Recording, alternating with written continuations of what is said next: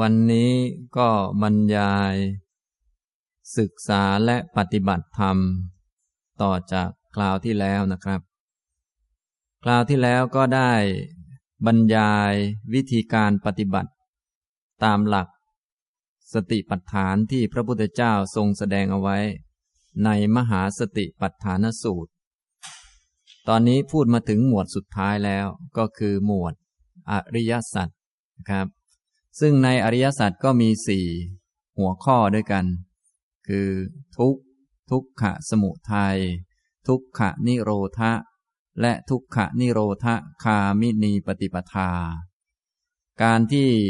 ทำความเพียร มีความรู้ตัวและก็มีสติมาเรียนรู้สิ่งต่างๆ ตามความเป็นจริง รู้กาย เวทนา จิตและธรรมนี้ ก็ ถ้าพูดถึงหลักธรรมหมวดสุดท้ายที่จะเจริญปัญญาขึ้นมา เพื่อรู้จักมันตามที่เป็นจริง ก็คืออริยสัจนะครับ และอริยสัจข้อสุดท้าย ก็คืออริยมรรคมีองค์แปดอันเป็นทุกขนิโรธคามินีปฏิปทานะฉะนั้นที่เราปฏิบัติสติปัฏฐานมาทั้งหมดนี้ ก็เพื่อให้มีอริยมรรคมันเต็มที่บริบูรณ์ และอริยมรรคนี้เป็นประตูนิพพานนะฉะนั้นเบื้องต้นของการที่จะถึงความเป็นผู้มีอริยมรรคเต็มที่สมบูรณ์ก็คือต้องรู้จักอริยมรรคว่าเป็นอริยมรรคซะก่อนนะรู้จักอริยมรรคมีองค์แปดว่า เป็นหนทางข้อปฏิบัติทำให้ถึงทุกขนิโรธะนะรู้จักสัมมาทิฏฐิว่าเป็นสัมมาทิฏฐิ ความรู้นี้ก็เป็นหลักของสติปัฏฐาน หลักของการฝึกให้มีความรู้ความเข้าใจ มีสัมมาทิฏฐิ รู้จักสัมมาสังกัปปะว่าเป็นสัมมาสังกัปปะ ไม่ใช่ตัวตนสัตว์บุคคลเราเขา เป็นความคิดที่ถูกต้อง เป็นส่วนประกอบอันหนึ่งของอริยมรรคนะรู้จัก สัมมาวาจาว่าเป็นสัมมาวาจา รู้จัก สัมมากัมมันตะว่าเป็นสัมมากัมมันตะนะ นี้ได้พูดไปในคราวที่แล้วนะครับ ฉะนั้นหมวดนี้เป็นหมวดสุดท้ายแล้วนะ ซึ่งเป็นหมวดที่สำคัญ ผู้ที่ได้เห็นชัดในเรื่องอริยมรรคมีองค์แปดว่า เป็นหนทางอันเดียวนี้แหละ ที่จะทำให้เข้าถึงนิพพานได้ คนที่เห็นตรงนี้ก็เรียกว่าเป็นพระโสดาบัน ทีนี้ก็เหลือแต่ทำให้มันเต็มที่บริบูรณ์ต่อไปนะครับ ฉะนั้นผู้ที่ฝึกปฏิบัติจนกระทั่งเห็นอริยสัจก็จะได้เป็นพระโสดาบัน เห็น รู้จักทุกเห็นทุกว่าเป็นทุกเป็นของไม่มีตัวตนเป็นสังขาร แต่เดิมมันไม่มี มันก็มามีขึ้น ตามเหตุตามปัจจัย พอหมดเหตุหมดปัจจัยมันก็หายไป เหตุปัจจัยมันต้องหมดไปก่อน ตัวมันจึงจะหมดไป ฉะนั้น แม้สิ่งนั้นยังมีอยู่ยังไม่หมดปลาย ยังไม่หมดไป ผู้ที่มีปัญญาเขาก็สามารถรู้ได้ ว่ามันจะหมดไปเมื่อมันหมดเหตุอย่างนี้นะครับ ก็เหมือนพวกเราทั้งหลายตอนนี้ยังไม่ตาย แต่ไม่ใช่ว่าจะไม่ตาย ก็จะตายเหมือนกัน เมื่อถึงวันตาย เมื่อมันหมดเหตุหมดปัจจัย หรือว่าเมื่อสิ้นกรรมอย่างนี้เป็นต้น ผู้ที่มีปัญญาเขาก็มองทะลุปลุกโปร่งมองเข้าใจชัด นะครับ มองการเข้าใจอย่างนี้ก็เรียกว่า เข้าใจตัวทุกข์ เข้าใจรูป เข้าใจนาม เข้าใจว่ามันเป็นไปตามเหตุปัจจัยดำรงอยู่ได้เพราะเหตุเพราะปัจจัย พอหมดเหตุมันก็หายไป หมดไป จะหมดไปเหตุมันก็ต้องหมดไปก่อน ตัวมันจึงจะหมดไป เหมือนเราทั้งหลายมานั่งอยู่นี่ ที่นั่งอยู่ได้นี้ก็เพราะยังมีเหตุอยู่ ยังไม่หมดเวลาก็นั่งไป แต่ก็รู้อยู่เมื่อหมดเวลา แต่ละคนก็จะแยกย้ายกันไป ความรู้อันเนี้ยเป็นความรู้ที่ถูกต้องในเรื่องทุกนะเรื่องทุกรู้จักทุกว่ามันไม่มีตัวไม่มีตน ไม่มีอันไหนที่มั่นคงเที่ยงแท้ หรือว่าเป็นอย่างนั้นตลอดไปไม่มี มีเมื่อมันเกิดขึ้นมีขึ้น และดำรงอยู่เพราะมีเหตุมีปัจจัย เหตุปัจจัยที่ทำให้มันเกิดและดำรงอยู่ก็ล้วนไม่เที่ยงทั้งนั้นแหละ ทีนี้ตัวมันที่เกิดจากปัจจัยที่ไม่เที่ยง ก็ความเที่ยงก็ไม่มี อันนี้เป็นเรื่องธรรมดา ธรรมชาตินะครับ นี้เรียกว่ารู้จักตัวทุกข์นี้ปฏิบัติสติปัฏฐาน ขั้นสูงก็เพื่อรู้จักอันนี้ รู้จักทุกข์รู้จักเหตุเกิดทุกข์คือตัณหาความรักตัว รู้จักความดับทุกข์ ก็คือความสิ้นตัณหา สิ้นความอยาก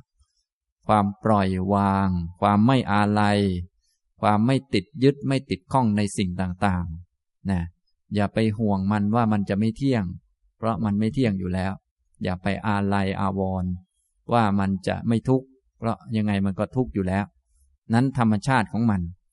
แต่พวกเราโดยทั่วไปก็พากันมีตัณหาห่วงใยกังวลติดข้อง กลัวมันจะ ไม่เที่ยง ทั้งๆทที่มันไม่เที่ยงนั่นแหละ ก็ห่วงมัน กลัวมันจะไม่เที่ยง กลัวมันจะไม่เหมือนเดิม ก็เลยวนเวียนอยู่ ทีนี้หลักการของทุกขานิโรธะก็คือ ให้รู้จักว่าการปล่อยการวางสิ้นตัณหานั่นเอง เป็นความดับทุกข์นั่นแหละเป็นลักษณะของนิพพานนะอันนี้ต้องเห็นก่อน พอเห็นแล้วก็ค่อยเดินไป จนถึงนิพพานอีกต่อหนึ่งนะเบื้องต้นก็ การฝึกสติปัฏฐานก็เพื่อจะเห็นก่อนนะต่อมาก็เห็นอริยมรรคมีองค์แปดว่าเป็นหนทางนะครับ ตอนนี้พูดมาถึงหมวดสุดท้ายแล้ว ซึ่งเป็นหมวดสำคัญมาก ที่เราปฏิบัติทั้งหมดก็เพื่อให้จิตมันรวมลงตรงนี้แหละ ว่าข้อปฏิบัติทั้งหมดที่จะทำให้ถึงความพ้นทุกข์ถึงความสุขอย่างแท้จริง ข้อปฏิบัติทั้งหมดเนี่ยก็คืออริยมรรคมีองค์แปดไม่มีอันอื่นเลย ทีนี้แต่เดิมเราไม่ ทราบชัดอันนี้ก็ยังมีข้อปฏิบัติอื่น ๆ ที่ควรปฏิบัติเยอะแยะ ไปไหว้นั่นบ้างไหว้นี่บ้างขอบ้างอะไรบ้างนะเชื่อพระพุทธเจ้าเหมือนกัน แต่ว่าก็เชื่อคนอื่นด้วยเหมือนกัน มันก็เลยงงอยู่ ไม่รู้จะเชื่อใครมากใครน้อยดีนะอันนี้มันก็ยังวนเวียนอยู่มาก เป็นคนที่ไม่มั่นคง เรียกว่ามีศรัทธาไม่อย่างลงมั่นนะแต่ถ้ามีศรัทธาอย่างลงมั่นด้วยปัญญา คือเขาก็จะรู้ว่าข้อปฏิบัติหรือทางมีอันเดียว คืออริยมรรคมีองค์แปดไม่ใช่ว่าจะไปแก้ไขคนนู้นแก้ไขคนนี้ช่วยคนนั้นช่วยคนนี้อะไรได้ ไม่มีหรอก ถ้าเขาจะแก้เขาก็แก้ของเขาเอง เราก็เป็นเหตุปัจจัยอันหนึ่ง ข้อปฏิบัติของเราก็คืออริยมรรคมีองค์แปดเนี่ยถ้ามั่นใจอย่างนี้ปุ๊บก็เรียกว่า อย่างลงสู่อริยมรรคแล้วนะครับ ทีนี้คนเราโดยทั่วไปมันก็อย่างลงยาก ท่านก็เลยมีข้อปฏิบัติตั้งแต่ต้น คือหลักสติปัฏฐาน โดยเอาองค์มรรคสามองค์นี้มาฝึกก่อน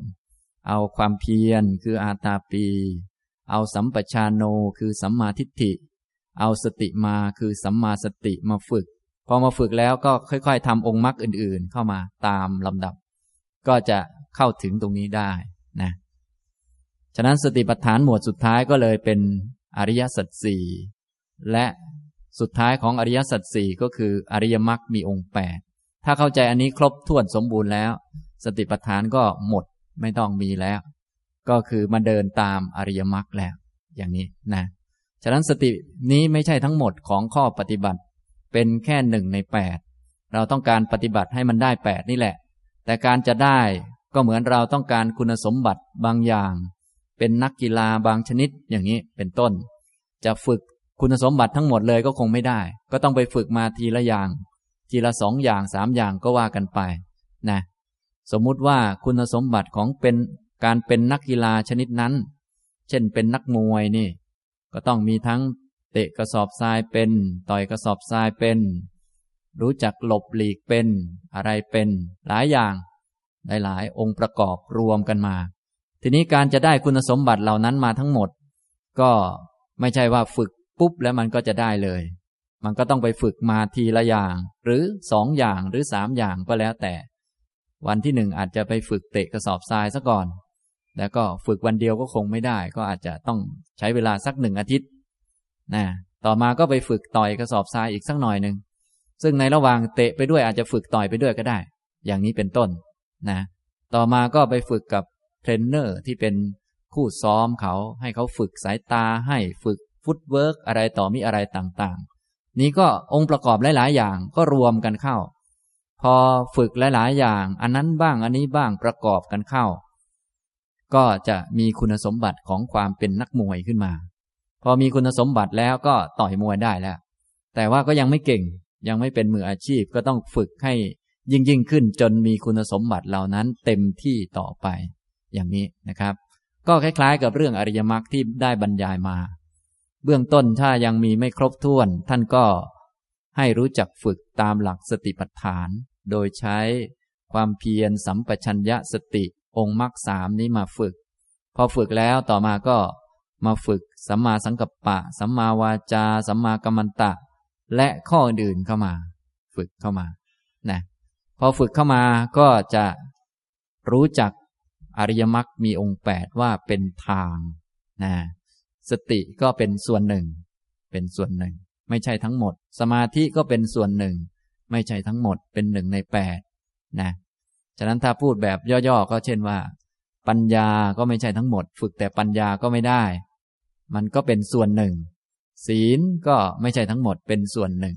จะเอาแต่ศีลก็ไม่ได้ สมาธิก็เป็นส่วนหนึ่ง ไม่ใช่จะเอาแต่สมาธิ สมาธิก็เป็นส่วนหนึ่งเป็นเรื่องดีและถูกต้อง แต่ว่าต้องให้ครบถ้วนมีคุณสมบัติเต็มที่นั่นแหละ จึงจะเป็นไปในทาง ถ้าพูดแบบเต็มที่เลยก็คือ อริยมรรคมีองค์แปดนะครับ ฉะนั้นก็เป็นเหตุผลให้ท่านทั้งหลายเข้าใจว่าทำไมในมหาสติปัฏฐานสูตร พระองค์จึงตรัสอริยมรรคมีองค์แปดไว้เป็นหมวดสุดท้าย เริ่มต้นจากสติปัฏฐานไล่มาเรื่อยๆ จนถึง อริยมรรคมีองค์แปดก็เพื่อจะให้รู้ว่าการฝึกทั้งหมด ก็เพื่อจะให้รู้จักอริยมรรคว่าเป็นทางนั่นเอง ต้องรู้จัก และอริยมรรคนี้มันก็เป็นสังขาร ต้องรู้จักมันตามความเป็นจริง ไม่มีตัวไม่มีตน เป็นสิ่งที่ต้องปรุงแต่งให้เกิดขึ้น และเป็นสิ่งที่ควรเจริญ เราก็จะได้เจริญต่อไป หลังจากที่ได้รู้จักตัวมันแล้วนะครับ ในคราวที่แล้วผมได้บรรยายมาจนกระทั่งถึง องค์ที่สี่ของอริยมรรคมีองค์แปดก็คือสัมมากัมมันตะ วันนี้จะบรรยายขยายความสัมมาอาชีวะ องค์ที่ห้าของอริยมรรคมีองค์แปดนะครับ อริยมรรคมีองค์แปดนั้น มีสัมมาทิฏฐิเป็นหัวหน้า ต่อมาก็สัมมาสังกัปปะ สัมมาวาจา สัมมากัมมันตะ สัมมาอาชีวะ สัมมาวายามะ สัมมาสติ สัมมาสมาธิ วันนี้จะขยายความสัมมาอาชีวะ พระพุทธองค์ตรัสว่า สัมมาอาชีวะเป็นไฉนอริยสาวกในพระธรรมวินัยนี้ ละการเลี้ยงชีพที่ผิดสำเร็จการเลี้ยงชีพด้วยการเลี้ยงชีพที่ชอบ นี้เรียกว่า สัมมาอาชีวะ นะครับ สัมมาอาชีวะ พระพุทธองค์ก็ขยายความสั้นๆ แต่ก็ครอบคลุมทุกอย่างในชีวิตของพวกเรานะถ้าพูดถึงในด้านศีลแล้ว ในอริยมรรคนี้จะมีอยู่สามข้อด้วยกัน คือสัมมาวาจา สัมมากัมมันตะ และสัมมาอาชีวะ สัมมาอาชีวะนี้จะเป็นศีลข้อที่ใหญ่ที่สุด เพราะครอบคลุมการเลี้ยงชีวิตทั้งหมดของผู้คน การใช้ชีวิตการดำเนินชีวิต จนกระทั่งการทำหน้าที่ของตนที่ถูกต้อง ต่อตัวเอง ต่อสังคมแล้วก็ต่อในครอบครัวต่างๆ ทั้งหมดนะฉะนั้นศีลข้อสัมมาอาชีวะ จึงเป็นศีลข้อที่ใหญ่ที่สุด เพราะเป็นเรื่องการเลี้ยงชีวิตนะพวกเราโดยทั่วไปก็ แทบทั้งหมดเราก็ใช้เวลาทั้งหมด หาเลี้ยงชีวิต หาเลี้ยงตัวเอง หาเลี้ยง สามีหาเลี้ยงภรรยาหาเลี้ยงลูก หาเลี้ยงคนโน้นคนนี้ เลี้ยงพ่อเลี้ยงแม่ อันนี้ถ้าเราเอาการใช้ชีวิตเหล่านั้นทั้งหมดมาฝึกเป็นข้อสัมมาอาชีวะ ก็จะดีมาก แต่ทีนี้บางคนไม่รู้เรื่องก็ หาไปแล้วก็ทุกไปเกิดกิเลสไปอะไรไป ไม่ได้ฝึกนะเพราะไม่รู้จักศีลข้อที่ใหญ่ที่สุด ก็ไปทำได้เฉพาะศีลข้องดเว้นทางวาจา งดเว้นทางด้านกายเท่านั้นเอง ซึ่งอันนั้นเป็นศีลเหมือนกัน แต่ว่าเป็นศีลที่ยังน้อยอยู่จำนวนไม่มากนะศีลที่จำนวนมากที่สุดก็คือ ข้อสัมมาอาชีวะ เพราะเป็นการเลี้ยงชีวิตทั้งหมดนะให้เลี้ยงชีวิตให้เหมาะสมถูกต้องแล้วก็จัดระเบียบของชีวิต เพื่อให้เหมาะสำหรับการทำความเพียร ซึ่งจะเป็นข้อที่หกต่อไปนะฉะนั้นข้อที่ห้านี้สำคัญมาก ที่จะทำให้ การเลี้ยงชีวิตและก็การจัดสรรในชีวิตทั้งหมดของเรานั้นถูกต้องเหมาะสำหรับการทำความเพียร และทำสติทำสมาธิต่อไป อย่างนี้นะครับ นี้ข้อสัมมาอาชีวะเป็นศีลข้อที่ใหญ่ที่สุด เมื่อพระองค์ขยายความพระองค์ก็ขยายว่า อริยสาวกในธรรมวินัยนี้ ละการเลี้ยงชีพที่ผิดสำเร็จการเลี้ยงชีพด้วยการเลี้ยงชีพที่ชอบนะครับ ในสัมมาอาชีวะนี้พระพุทธองค์ตรัสถึงลักษณะของผู้ที่จะปฏิบัติสัมมาอาชีวะได้ก็คือเป็นพระอริยสาวก เป็นอริยสาวกในพระธรรมวินัยนี้คำว่าอริยสาวกนี้มีสองความหมายหลักๆ ความหมายอันที่หนึ่งคำว่าอริยะนี้หมายถึงพระพุทธเจ้า สาวกคือผู้ฟังหรือว่าผู้เป็นลูกศิษย์อริยสาวกก็เลยแปลว่า สาวกของพระพุทธเจ้าผู้เป็นอริยะ คือผู้ที่ได้ฟังแล้วก็เชื่อปัญญาตรัสรู้ของพระพุทธเจ้า และพระพุทธเจ้าเป็นพระอริยเจ้า ผู้ยิ่งใหญ่ เป็นองค์แรกในโลกนี้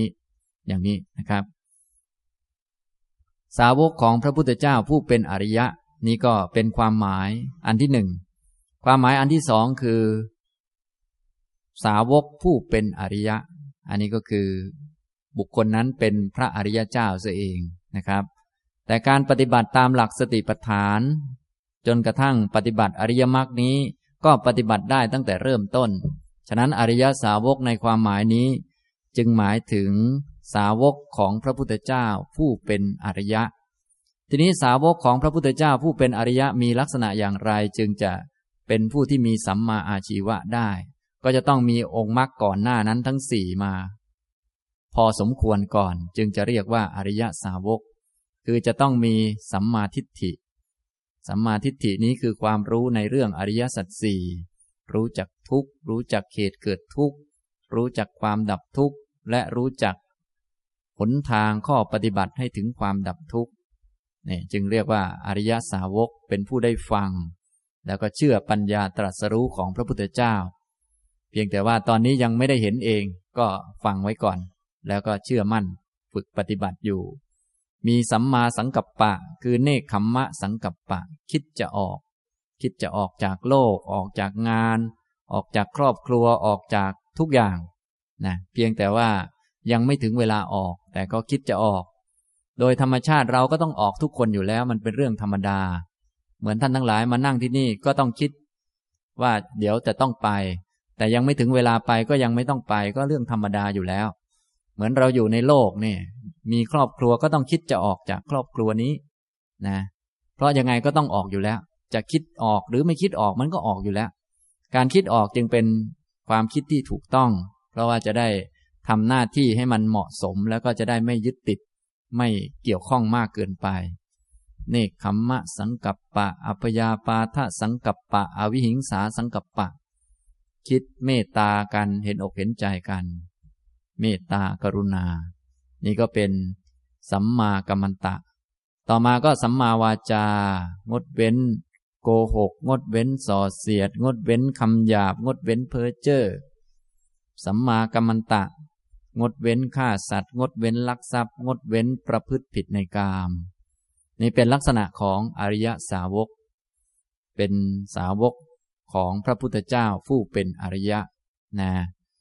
พอเป็นสาวกของพระพุทธเจ้าผู้เป็นอริยะอย่างนี้ เมื่อมาเลี้ยงชีวิตก็จะเลี้ยงชีวิตตามสัมมาอาชีวะได้ สัมมาอาชีวะนี้บางคนก็บอกว่า โอ้สงสัยเราหาเลี้ยงชีพ หาเงินหานั่นหานี่ได้โดยไม่ผิดกฎหมายก็คงไม่เป็นไรมั้งคงเป็นสัมมาอาชีวะ อันนี้เขาก็คิดเอาเอง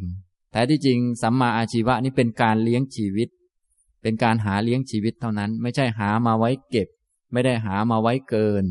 ฉะนั้นจึงต้องมีสัมมาทิฏฐิจึงจะทำได้ ต้องมีความคิดจะออกจึงจะทำได้ ถ้าไม่คิดจะออกคิดแต่จะเอา เรามีความสามารถไม่ผิดกฎหมายก็เอามาได้ อันนี้ก็จะไม่เกิดสัมมาอาชีวะเลย เพราะว่าเขายังมีความคิดที่ติดข้อง ยังคิดจะเอา ยังคิดจะอยากได้นั่นอยากได้นี่ ถึงแม้จะถูกกฎหมายก็ตาม ถึงแม้จะไม่ผิด แต่ก็ไม่เป็นสัมมาอาชีวะ เพราะว่าไม่ได้เป็น สาวกของพระพุทธเจ้าผู้เป็นอริยะในธรรมวินัยนี้ เขาไม่ได้คิดจะออก เขาคิดจะเอาเท่านั้นเอง ส่วนสาวกของพระพุทธเจ้านี้คิดจะออก คิดจะออกคิดจะถึงนิพพานนั่นแหละ แต่ว่าในเมื่อมันยังไม่ถึงก็ต้องบริหารชีวิตไป ต้องหาเลี้ยงชีวิตนะท่านจึงบอกว่าสำเร็จการเลี้ยงชีวิต หาเลี้ยงชีวิตนั่นเองนะทีนี้คนเราโดยทั่วไปถ้า ไม่รู้จักเรื่องอริยมรรคมีองค์แปดไม่เคยฝึกสติปัฏฐานนี้ เราจะไม่แค่หาเลี้ยงชีวิต แต่จะหาเกินกว่าที่จะเลี้ยงชีวิตมาก นั้นจึงไม่ใช่สัมมาอาชีวะ พอไม่ใช่สัมมาอาชีวะการทำความเพียรเพื่อที่จะตั้งให้ถึงนิพพานก็เป็นไปได้โดยยาก แต่ถ้าหาเลี้ยงชีวิตโดยถูกต้อง จัดข้อสัมมาอาชีวะให้ถูกเนี่ยเป็นศีลขั้นที่ใหญ่ที่สุดนี้ถูกต้อง การทำความเพียรก็จะง่ายอย่างนี้นะครับ องค์มรรคข้อต่อไปก็จะถูกปฏิบัติได้ถูกต้องทำนองนี้นะฉะนั้นพวกเราโดยทั่วไปนี้ส่วนใหญ่เวลาพูดถึงศีล ก็จะพูดถึงแต่ประเด็นอื่นๆ เช่น ข้อวาจาข้อด้านกายบ้าง แต่ส่วนมากจะละเลยข้อนี้ไป ข้อสัมมาอาชีวะ โดยความจริงสัมมาอาชีวะเป็นศีลข้อที่ใหญ่ที่สุดในพุทธศาสนา ถ้าอยากรู้ว่าใหญ่อย่างไรก็ไปดูของพระเนี่ย ท่านจะมีศีลเกี่ยวกับสัมมาอาชีวะไว้เยอะมาก เกี่ยวกับการหาเลี้ยงชีพต่างๆ ห้ามทำอย่างนั้นห้ามทำอย่างนี้ ห้ามหามาได้โดยวิธีนู้นวิธีนี้ เยอะแยะมากมาย ให้ละการเลี้ยงชีวิตที่ผิดเสีย การเลี้ยงชีวิตที่ผิดเป็นมิจฉาอาชีวะของพระก็มีมากมาย อะไรที่เป็นการหาเลี้ยงชีพโดยเดรฉานวิชา วิชาที่ไม่ถูกต้องวิชาที่ไม่ดี เช่นการดูเลิกงามยามดีเลิกแต่งงานเลิกขึ้นบ้านใหม่เลิกลงบ้านเก่า มีไหมเนี่ย ลงบ้านเก่าเลิกโน่นเลิกนี่อะไรพวกเนี้ยถ้าเป็นพระมาทำอย่างนี้ ท่านก็จัดว่าเป็นมิจฉาอาชีวะทั้งนั้น หรือว่าเป็นนักทำนายทายทัก ทายนิมิตทายความฝันทายลักษณะ เป็นหมอดูหมอผี หมองูจนกระทั่งเป็นหมอยาปรุงยาชนิดต่างๆ รักษา ผู้ป่วยคนไข้อย่างนั้นอย่างนี้ อันนี้ก็เป็นมิจฉาอาชีวะของพระนะจะมีเยอะมากของพระเนี่ยนะครับ หรือว่าเป็นนักทำนายลักษณะ ดินฟ้าอากาศว่าปีนี้จะฝนดี ปีนี้จะฝนแรงพระศุกร์เข้าพระเสาแทรกจะดีจะไม่ดีอะไรต่อมีอะไรอย่างนั้นอย่างนี้ พวกนี้ถ้าพระไปทำก็เป็นเดรฉานวิชา เป็นมิจฉาอาชีวะ ท่านให้งดให้เว้นนะครับ ในวินัยของพระจึงมีมากเรื่องนี้ เพราะว่าศีลนี้เป็นศีลข้อที่ใหญ่ ทีนี้คารวะเราก็เช่นเดียวกัน พระพุทธเจ้าก็สอนไว้เยอะมากเกี่ยวกับคารวะก็คือให้เลี้ยงชีวิตโดยถูกต้อง แล้วก็ทำหน้าที่ของตนในครอบครัวให้เหมาะสม ถ้าทำไม่เหมาะสมไม่ถูกต้องการจะทำความเพียร เพื่อที่จะทำให้ถึงความพ้นทุกข์ดำเนินไปตามอริยมรรคนี้มันก็ลำบาก แล้วก็ยาก ท่านจึงให้มาจัดให้ดีๆ สอนเรื่องเกี่ยวกับวินัยสำหรับพวกคฤหัสถ์ให้รู้จักทำหน้าที่ต่อกันให้มันเหมาะสมถูกต้อง มารดาบิดาหรือว่าพ่อแม่ควรทำหน้าที่อย่างนี้อย่างนี้ต่อลูก ลูกควรทำหน้าที่อย่างนี้อย่างนี้ต่อพ่อต่อแม่ สามีภรรยาควรทำอย่างนี้อย่างนี้ต่อกันและกัน นะถ้าเป็นเจ้านายควรทำอย่างนี้อย่างนี้ต่อลูกน้อง ลูกน้องควรทำอย่างนี้อย่างนี้ต่อเจ้านาย อย่างนี้เป็นต้น พวกนี้ก็ล้วนเป็นศีลข้อสัมมาอาชีวะ เพื่อที่จะป้องกันกิเลสหรือว่าป้องกันบาปอากุศลธรรมทั้งหลายไม่ให้มันเกิดขึ้น ไม่ให้มีความทุกข์ไม่ให้มีข้อขัดแย้งขึ้นมา ไม่ให้เกิดความเดือดร้อนใจในภายหลัง เพื่อจะได้ปฏิบัติ ข้อสัมมาวายามะ และข้ออื่นๆให้เต็มที่ต่อไป แต่ถ้าทำหน้าที่ของตนไม่ถูกต้องก็จะมี ข้อวิตกข้อกังวลอย่างนั้นอย่างนี้ หลาย ๆ ท่านก็จะเป็นอย่างนี้คือ ชีวิตธรรมดาก็ทำไม่ค่อยดีทำงานก็ขี้เกียจสันหลังยาว แล้วก็พอพูดถึงจะปฏิบัติธรรมก็ไปนั่งสมาธิก็นึกว่าจะสงบ แต่ก็ไม่เคยสงบ พอไม่เคยสงบก็พยายามทำให้สงบ แต่ก็ไม่เคยทำศีลให้มันดี ก็เลยวนเวียนอยู่อย่างนี้นาน ก็เลยไม่ได้อะไร เพราะตัวเองไม่รู้จักนั่นเอง ฉะนั้นต้องฝึกให้รู้จักก่อน ยังไม่ต้องรีบทำโน้นทำนี้นักก็ได้ สติปัฏฐานจึงเป็นวิธีการฝึกให้รู้จักเท่านั้นแหละ ให้รู้จักอะไรเป็นอะไร รู้จักกาย รู้จักจิต ทีนี้ถ้าเป็นคุณธรรมฝ่ายที่เป็นมรรคนี่ก็เป็นคุณธรรมฝ่ายจิต เป็นสังขาร ให้รู้จักก่อน รู้จักว่าอันนี้เป็นทางนะ อันนี้เป็นมรรคนะ แล้วก็จะได้พยายามทำให้มันดีขึ้นต่อไปทำให้มันเต็ม ตอนแรกยังไม่เต็มก็ขอให้รู้จักก่อน อย่างนี้เป็นต้นนะครับ อันนี้ ศีลข้อสัมมาอาชีวะจึงเป็นศีลข้อใหญ่ที่สุด เพราะเป็นทั้งหมดของชีวิตในเรื่องของการดูแล เลี้ยงชีพไปโดยถูกต้องให้เหมาะสมที่จะทำความเพียรต่อไปนะครับ สำหรับพวกครวาสเราท่านก็สอนหลากหลาย อย่างที่ผมยกตัวอย่างเมื่อกี้นี้นะเรื่องการทำหน้าที่ต่อกันและกัน สอนวิธีการหาเงินมาว่าหาได้อย่างไร ต้องหาโดยไม่ผิดทำนองคลองธรรม คือไม่ผิดอกุศลกรรมบทนะไม่ไปทำอกุศลไม่ไปทำทุจริต หาได้มาโดยธรรม แล้วก็รู้จักใช้สอย รู้จัก ดูแลรักษาทรัพย์ต่างๆ พวกนี้ ก็เป็นคำสอนที่พระพุทธเจ้าสอนเอาไว้ เกี่ยวข้องกับเรื่องสัมมาอาชีวะนี่แหละ เกี่ยวข้องกับการเลี้ยงชีวิตฉะนั้นการเลี้ยงชีวิตเนื่องจากเรานี้เกี่ยวข้องกับหลายคน ต้องเกี่ยวข้องกับพ่อแม่ เกี่ยวข้องกับลูกหลาน เกี่ยวข้องกับสังคม เกี่ยวข้องกับประเทศ เกี่ยวข้องกับรัฐบาลต่างๆ ท่านก็มีวิธีให้เราทำศีลให้ถูกต้องนะจนกระทั่งมีคำสอนเรื่อง ให้รู้จักเสียภาษีทำราชพรีอย่างนี้เป็นต้น พวกนี้ก็เป็นข้อศีล ข้อสัมมาอาชีวะ ไม่อย่างนั้นการเลี้ยงชีวิตก็จะลำบาก ยาก และทำให้เกิดความเดือดร้อนใจ เมื่อไปฝึกสติทำสมาธิ กุศลก็จะไม่ค่อยเจริญ เนื่องจากว่าพื้นฐานไม่ดี แต่ถ้าได้ทำพื้นฐานโดยถูกต้องและดีแล้ว ก็การทำสติก็ดี ทำสมาธิก็ดีก็จะเจริญงอกงามได้ง่าย อย่างนี้นะครับทำนองนี้ อันนี้ และถ้าเป็นคารวาสอุบาสกอุบาสิกาผู้ที่ถึงพระรัตนตรัยเป็นสารณะ ท่านก็ให้งดเว้น ถ้าเป็นพวกค้าขายก็ให้งดเว้นอาชีพ ค้าขายห้าประการ ก็คือค้าขายอาวุธ ค้าขายสัตตราอาวุธเนี่ยค้าขายมนุษย์ ค้าขายสัตว์ ค้าขาย ยาพิษ ค้าขาย สุราของมึนเมา อันนี้ถ้าเป็นอาชีพค้าขาย เป็นมิจฉาวณิชา การค้าขายที่ผิด ท่านก็ห้าม การไปคดโกงก็ดีอะไรก็ดีที่ผิดทำนองคลองธรรม หรือไปทำทุจริต นี้ท่านก็ห้ามให้หามาได้ โดยธรรมเท่านั้น อย่างนี้ สำหรับพวกคารวาสท่านก็เรียกว่าเป็นพวกกามโภคีบุคคล บุคคลที่บริโภคกามหรือว่า เกี่ยวข้องกับรูปเสียงกลิ่นรสสัมผัส เกี่ยวข้องกับการทำมาหากิน ต้องมีอาชีพ มีการทำนา หรือค้าขายเป็นต้นในการเลี้ยงชีพนะการหามาก็ต้องหามาให้ถูกต้อง และไม่เหนื่อยจนเกินไป เอาพอเลี้ยงชีพ ท่านก็เลยเรียกว่ากามโภคี ทีนี้พระพุทธเจ้าของเราก็ได้สอนเกี่ยวกับคารวาสให้เป็นกามโภคีชั้นเลิศ ชั้นยอดเยี่ยม ซึ่งมีลักษณะพิเศษอยู่สี่ประการนะท่านทั้งหลายก็อย่าลืมพากันไปฝึกไปหัด ก็จะได้ปฏิบัติข้อสัมมาอาชีวะให้ถูกต้อง คืองดเว้นจากมิจฉาอาชีวะ แล้วก็สำเร็จการเลี้ยงชีวิตด้วยสัมมาอาชีวะ พวกกามโภคีชั้นเลิศ พวก มีคุณสมบัติสี่ประการ หรือว่ามีลักษณะพิเศษอยู่สี่อย่าง อันที่หนึ่งคือ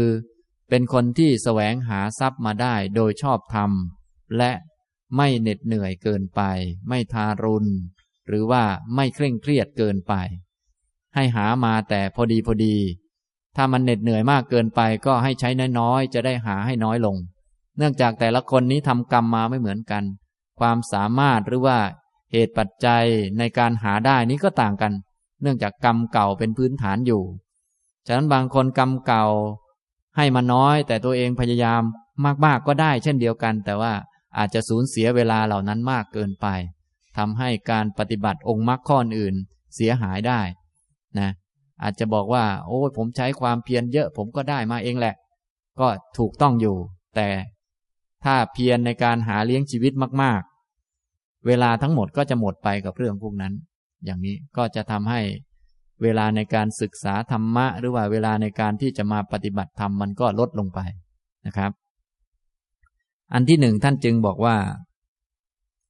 เป็นผู้ที่หาทรัพย์มาได้โดยชอบธรรมและไม่ทารุณ ไม่ทำให้ตนเหน็ดเหนื่อยเกินไปนะบางคนนี่หาเงินจนไม่ได้หลับไม่ได้นอน และหามามากเกินไปต้องดูแลอันนู้นอันนี้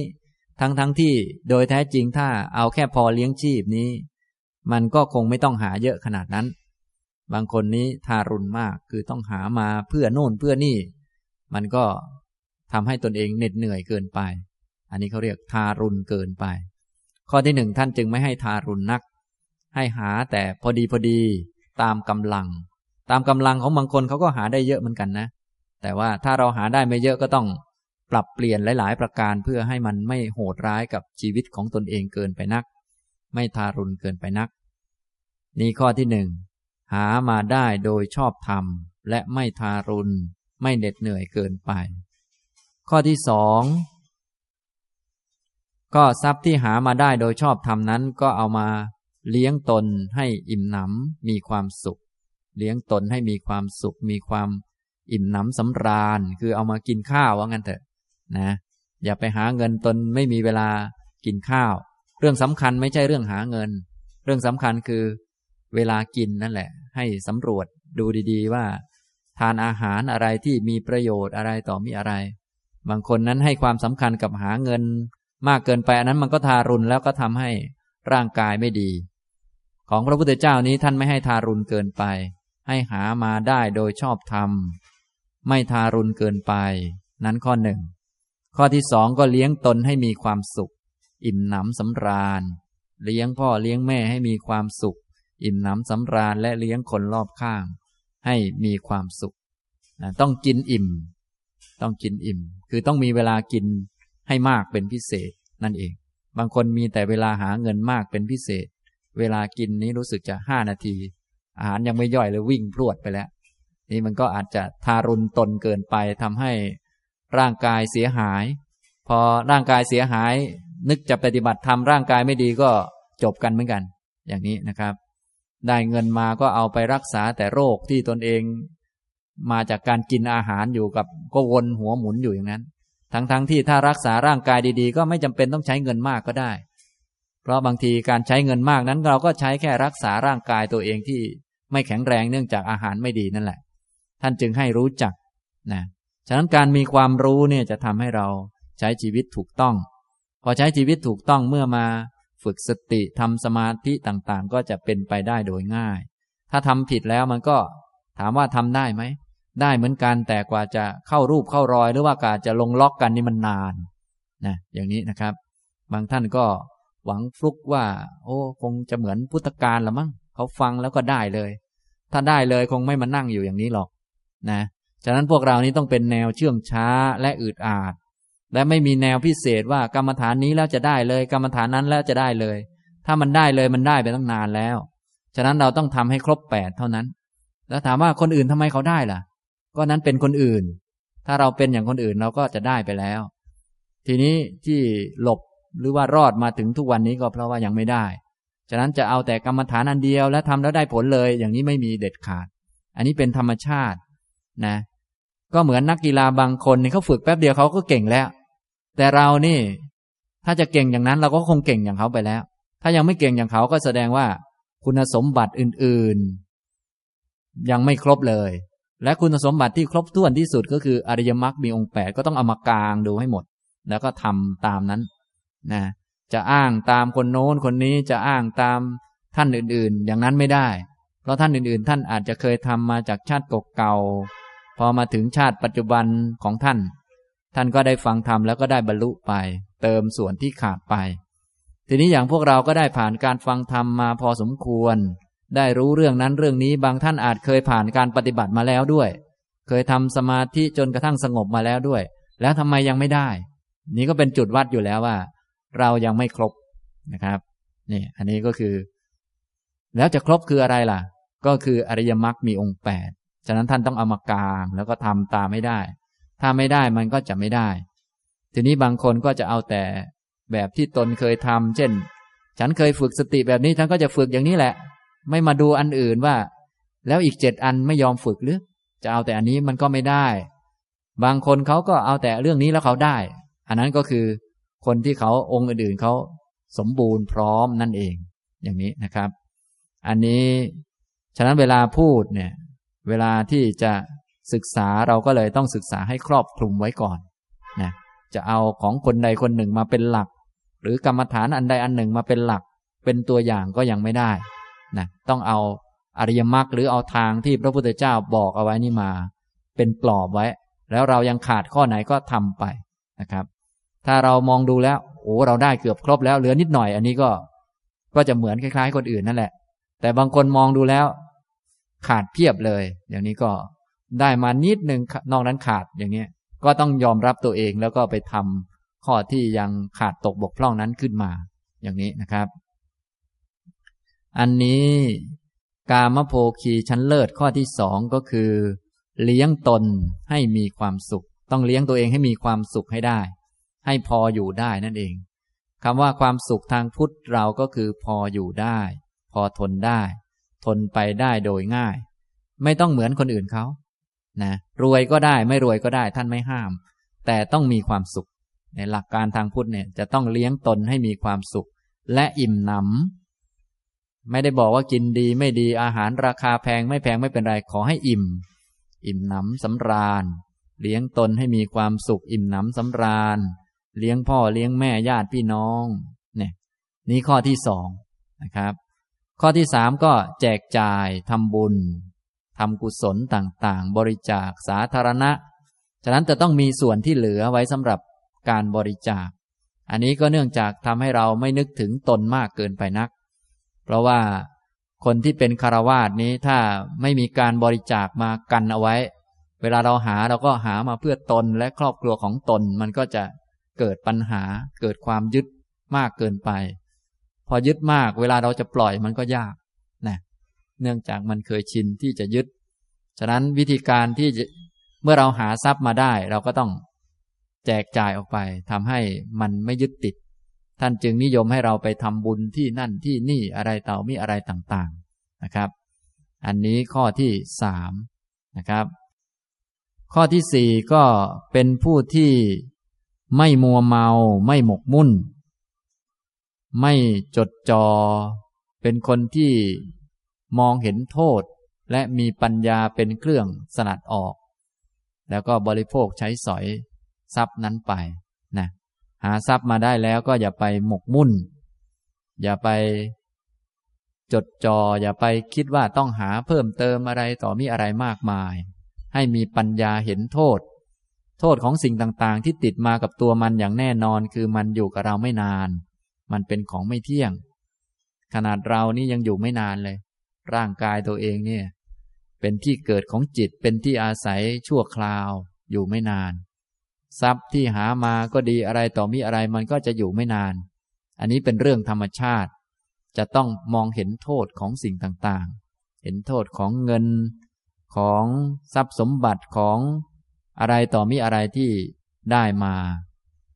เห็นโทษแล้วก็ เป็นผู้มีปัญญา เครื่องสลัดออก รู้วิธีว่าจะออกจากมันได้อย่างไร วิธีจะออกจากมันไม่ใช่เอามันไปโยนทิ้ง แต่เป็นวิธีใช้มันให้ถูกต้องนะการที่เราจะอยู่เหนือสิ่งต่างๆ นี้ไม่ใช่ว่าต้องหนีจากมันไปทั้งหมด แต่เหนือได้โดยการรู้จักใช้สอย ถ้าเป็นพระท่านก็จะมีวินัยบอกกันเลย บอกเป็นข้อสัมมาอาชีวะไว้เลย เช่นเวลาจะฉันอาหารเนี่ย ก็ต้องมีปฏิสังขาโยนิโสซะก่อนนะใช้สอยโดยถูกต้อง จะได้มีอำนาจเหนือมัน ไม่ใช่ไปตกอยู่ในอำนาจมัน เราจะเอาวิธีเหล่านั้นมาใช้บ้างก็ได้ เวลาจะทานอาหารนี่ทานเพื่ออะไร ก็รู้จักพิจารณา จะนุ่งห่มเสื้อผ้า จะใช้สอยสิ่งนั้นสิ่งนี้นี่เพื่ออะไร ถ้าไม่พิจารณามันก็จะเข้าไปติดไปคล้อง อะไรที่ เราไม่มีปัญญาไปรู้จักมันตามที่เป็นจริง มันก็จะติดข้อง แต่ถ้ามีปัญญา รู้จักมันตามที่เป็นจริง รู้จักว่าจะเอามาใช้ประโยชน์อะไร มันก็จะไม่ติดสิ่งนั้น แม้จะเป็นสิ่งที่ดีก็ตามเนี่ยต้องมีความรู้ พระท่านจึงมีวินัยไว้เลยนะข้อสัมมาอาชีวะของพระนี่เยอะมากละเอียดมาก แต่พวกเราเนื่องจากเป็นคารวะท่านก็เอาตามสมควร สอนหลักกว้างๆเอาไว้ เนื่องจากวิถีชีวิตของคารวะต่างกันมาก อาชีพก็ต่างกันเยอะไม่เหมือนพระเนี่ยอาชีพเดียวกันคือบิณฑบาตฉะนั้นจึงสอนกรอบไว้ได้เลย ส่วนคารวะเรานี่ก็พูดกว้างๆไว้นะครับ คือให้มีปัญญา เห็นโทษ รู้จักว่ามันอยู่กับเราไม่นาน มีปัญญาเครื่องสลัดออก วิธีจะออกจากมัน วิธีจะออกจากมันนี้ ก็มีทั้ง รู้จักมันตามที่เป็นจริง รู้จักว่าจะใช้สอยมันอย่างไร ใช้สอยให้ถูกต้องก็ออกจากมันได้นะครับ อย่างนี้ทำนองนี้ นี้เรียกว่าคารวาสที่เป็นกามโภคีชั้นเลิศ เป็นผู้ที่บริโภคกามนี่แหละ เป็นคารวาสเราที่หาเงินหาทองทำมาหากินนี่แหละ แต่เป็นผู้เลิศ มีลักษณะพิเศษอยู่สี่ประการ อันที่หนึ่งคือ เป็นผู้ที่หาทรัพย์มาได้โดยธรรม และไม่ทารุณตนเองเกินไป อันที่สองเลี้ยงตนให้มีความสุข อิ่มหนำสำราญ เลี้ยงพ่อแม่ ญาติพี่น้องคนรอบข้างให้มีความสุข อิ่มหนำสำราญ จะต้องกินอิ่มและมีความสุข ฉะนั้นเวลากินนี่เป็นเรื่องสำคัญทางพุทธเรานะครับ บางท่านสำคัญเรื่องอื่นเยอะหน่อยก็ การทำความเพียรหรือการปฏิบัติต่างๆ ก็จะผิดพลาดไปมากนะครับ ต่อมาข้อที่สามก็แจกจ่ายทำบุญนะเงินบางส่วนก็หักไว้แจกจ่ายทำบุญบริจาคต่างๆ ข้อที่สี่เป็นผู้ที่ไม่หมกมุ่นมัวเมา เห็นโทษ มีปัญญาเครื่องสลัดออกแล้วก็ใช้สอยทรัพย์นั้นอยู่ นี่เป็นลักษณะพิเศษของคารวาสชั้นเลิศ หรือกามโภคีชั้นเลิศนะครับ นี้ที่ผมได้ขยายความมาก็พูดข้อสัมมาอาชีวะแบบย่อๆ ให้ท่านพอได้แนวคิด ให้พอรู้จักว่าเราจะใช้ชีวิตหรือเลี้ยงชีวิตอย่างไรให้มันพอเป็นไปได้นะการหาเลี้ยงชีวิตเนี่ยก็ชีวิตเนี่ยต้องหาเลี้ยงมัน และพามันไป เรื่อยๆ แต่ว่า เดี๋ยวก็ตายแล้วชาติหนึ่งนะส่วนด้านทางที่ต้องไปนี้อีกนานนะการเลี้ยงชีวิตที่ถูกจึงเป็นส่วนหนึ่งของทาง ส่วนหนึ่งของอริยมรรคนะครับ ฉะนั้นเราหาเลี้ยงร่างกาย หาเลี้ยงครอบครัว หาเลี้ยง พ่อหาเลี้ยงแม่อย่างนี้ ถ้าเอาสิ่งเหล่านี้มาใช้ให้เป็นประโยชน์ก็คือเป็นข้อหนึ่งของมรรคก็จะช่วยให้การเดินทางเป็นไปได้นะครับ นี้ เป็นสัมมาอาชีวะ อย่างที่พระพุทธเจ้าตรัสเอาไว้บอกว่า อริยสาวกในพระธรรมวินัยนี้ ละการเลี้ยงชีพที่ผิดสำเร็จการเลี้ยงชีพด้วยการเลี้ยงชีพที่ชอบ นี้เรียกว่า สัมมาอาชีวะนะครับ ข้อสัมมาอาชีวะนี้เป็นศีลข้อที่ใหญ่ที่สุดฉะนั้นบางทีอาจารย์ยุคหลังๆ ท่านจึง กล่าวถึงศีลแปด แต่ไม่ใช่ศีลอุโบสถ เพราะถ้าเป็นศีลอุโบสถนี่หมายถึง ศีลที่ไปเข้าจำที่ใดที่หนึ่ง เพื่อฝึกตัวเอง ส่วนศีลในแบบอริยมรรคมีองค์แปดนี้เป็นศีลที่ต้องมีประจำอยู่เสมอนะท่านเลยเรียกว่า อาชีวัตมกะศีล ศีลมีอาชีวะเป็นที่แปดอันนี้เป็นศีลในแบบอริยมรรคก็คือสามข้อนั่นเอง สัมมาวาจา สัมมากัมมันตะ สัมมาอาชีวะ สัมมาวาจาก็มีสี่ข้อ งดเว้น โกหก งดเว้น ส่อเสียด งดเว้นคำหยาบ งดเว้นเพ้อเจ้อนี่สี่ข้อไปแล้ว สัมมากัมมันตะมีสามข้อ งดเว้นฆ่าสัตว์ งดเว้นลักทรัพย์ งดเว้นประพฤติผิดในกาม เป็นเจ็ดและมีข้อหนึ่ง คือสัมมาอาชีวะเป็นที่แปดนะ เวลาท่านตั้งชื่อเอาศีลข้ออาชีวะนี้มาตั้งเป็นชื่อศีล เพราะว่ามันเป็นข้อที่ใหญ่ที่สุด และครอบคลุมทุกเรื่อง ครอบคลุมทั้งด้านวาจาทั้งด้านกาย เพราะเป็นทั้งหมดของการเลี้ยงชีวิตเลย ถ้าเลี้ยงชีวิตไม่ถูกปุ๊บนี่ก็ยากที่จะทำความเพียร ยากที่จะฝึกสติและทำสมาธิได้ แต่อย่างที่ผมได้กล่าวให้ข้อสังเกตคือ เราท่านทั้งหลาย เวลาพูดถึงการฝึกสติการทำสมาธิเราก็ กระโดดไปทำเลย แล้วก็ทำได้ผลบ้างไม่ได้ผลบ้าง ส่วนใหญ่จะไม่ได้ผล หรือได้ผลแล้วก็ล้มไปหมด เพราะว่า ศีลไม่ดี แต่บางท่านก็นึกว่า ดิฉันก็ศีลดีแล้วไม่ได้ฆ่าสัตว์ไม่ได้อะไร แต่ท่านลืมนึกว่ายังเหลืออีกข้อหนึ่ง คือข้อสัมมาอาชีวะ ซึ่งเป็นข้อใหญ่กว่าอันอื่น ลืมทำอย่างนี้นะครับ อันนี้พอไม่ได้ทำข้อสัมมาอาชีวะ จิตมันก็เลย ไม่ดิ่งลง แล้วก็จิตก็จะเป็นจิตที่มีความเดือดร้อนใจ ฟุ้งซ่าน ท่านทั้งหลายเวลาไปทำสมาธิจึงรู้สึกว่า ฟุ้งซ่าน ไปเดินจงกรมก็ฟุ้งซ่าน นั่งสมาธิก็ฟุ้งซ่าน แล้วก็หาวิธีให้เลิกฟุ้งซ่านแต่ที่จริงความฟุ้งซ่านมันเกิดจากการขาดศีลนะอย่างนี้เราไม่รู้จัก พอไม่รู้จักก็เลยทำไม่เป็น พอทำไม่เป็นก็เลยหาวิธีควบคุมมัน อย่างนั้นอย่างนี้แล้วไม่เคยได้ปฏิบัติธรรมสักที อริยมรรคก็ไม่เคยเจริญ เจริญแต่วิธีควบคุมจิต อย่างนี้ ก็เลยใครควบคุมจิตได้เก่งก็นึกว่าเก่ง แต่ไม่เคยมีอริยมรรคสักทีหนึ่งอย่างนี้เลยไม่ได้ผลสักที ได้ผลแต่คุมจิตได้เป็นครั้งครั้งสักหน่อยคุมไม่ได้ก็ระเบิดลง อย่างนี้ก็กลับไปกลับมาอยู่อย่างนั้นแหละ ทีนี้บางคนก็คุมได้แต่ในวัด พอออกมาข้างนอกก็คุมไม่อยู่อีกแล้ว สั่นอยู่อย่างนั้นแหละ เลยไม่ได้ฝึกองค์มรรคสักที เลยไม่เรียนรู้ว่าอ๋อเนี่ยยังมีองค์อื่นที่เรายังทำไม่เต็ม แทนที่เห็นเครื่องชี้บ่งว่าอ๋อที่มันยังฟุ้งซ่าน เพราะมันเดือดร้อนใจ เดือดร้อนใจเพราะขาดศีล แทนที่เราจะพิจารณาอย่างนี้ ไม่เอาแล้วฉันฟุ้งซ่าน ฉันจะทำยังไงให้มันสงบไปคุมมันนะอย่างนี้มันก็เลยทำแบบไม่มีความรู้ ส่วนสติปัฏฐานนี้ทำอีกแบบหนึ่ง คือทำแบบมีความรู้ ให้ฝึกนั่นแหละ แต่ต้องมีความรู้ว่าอันไหนเป็นอันไหนนะรู้จักมัน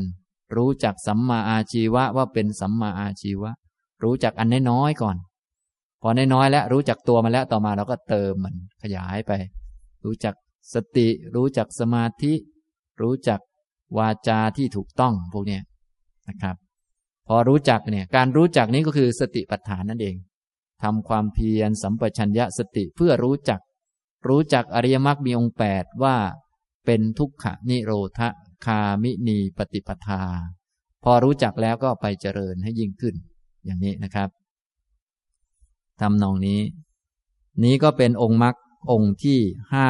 ข้อสัมมาอาชีวะนะครับ ต่อไปองค์มรรคข้อที่หกคือ สัมมาวายามะนะ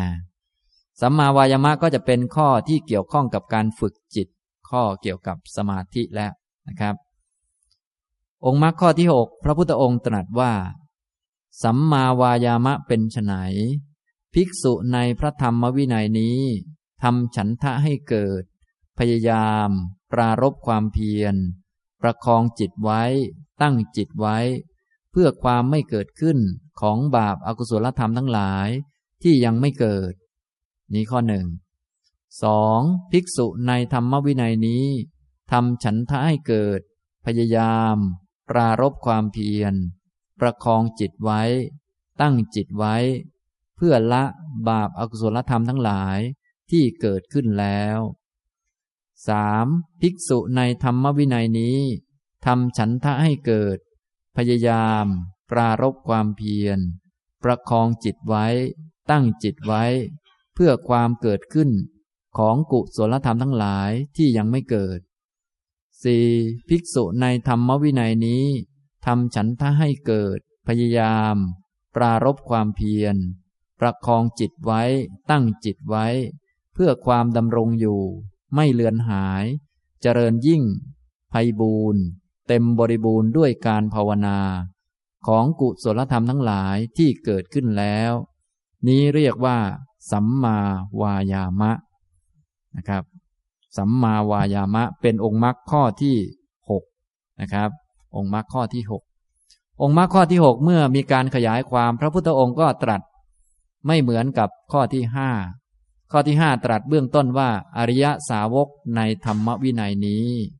ส่วนข้อที่หกตรัสว่า ภิกษุในธรรมวินัยนี้ทำไมจึงต่างกัน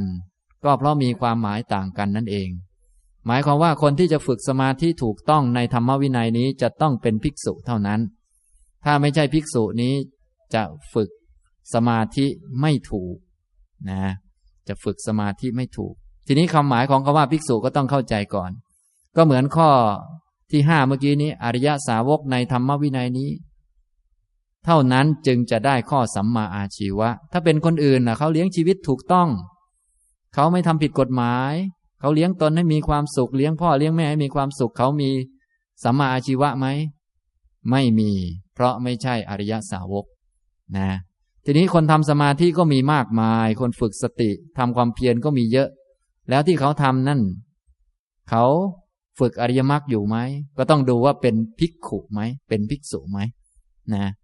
คำว่าภิกษุในทางปฏิบัตินี้ แปลว่าผู้ที่เห็นโทษภัยของวัฏฏะสงสาร เห็นโทษภัยของการเวียนว่ายตายเกิด ต้องเห็นโทษก่อน ถ้าไม่เห็นโทษแล้วมาทำสมาธิก็จะไม่เป็นอริยมรรคเพราะว่าคนทั่วไปก็จะทำสมาธิให้ตนสงบ ให้ตนมีความสุข ให้ตนได้นั่นได้นี่ ให้ตนสบาย หรือบางครั้งก็ อยู่หน้าเจ้านายแล้วมันเครียดก็ไปทำสมาธิหลบเจ้านายเสีย อย่างนี้เป็นต้น อันนี้เขาก็จะไม่ได้ทำองค์มรรคเลย ถือว่าไม่ได้ทำข้อเกี่ยวกับสมาธิอะไร ไม่ได้ทำความเพียรไม่ได้ทำสติ ไม่ได้ทำสมาธิอะไร ต้องเป็นภิกษุก่อนคำว่าภิกษุแปลว่า ผู้ที่เห็นภัยของวัฏฏะเห็นโทษของการเวียนว่ายตายเกิด การเวียนว่ายตายเกิดนี้มันมีโทษมาก มีอะไรบ้าง ท่านทั้งหลายก็ไปมองดู คงจะเห็นแล้วเนี่ย มานั่งอยู่เนี่ย ก็เนี่ย เพราะเกิดมาจึงได้อย่างนี้อย่างนี้ มีนั่นมีนี่แล้วก็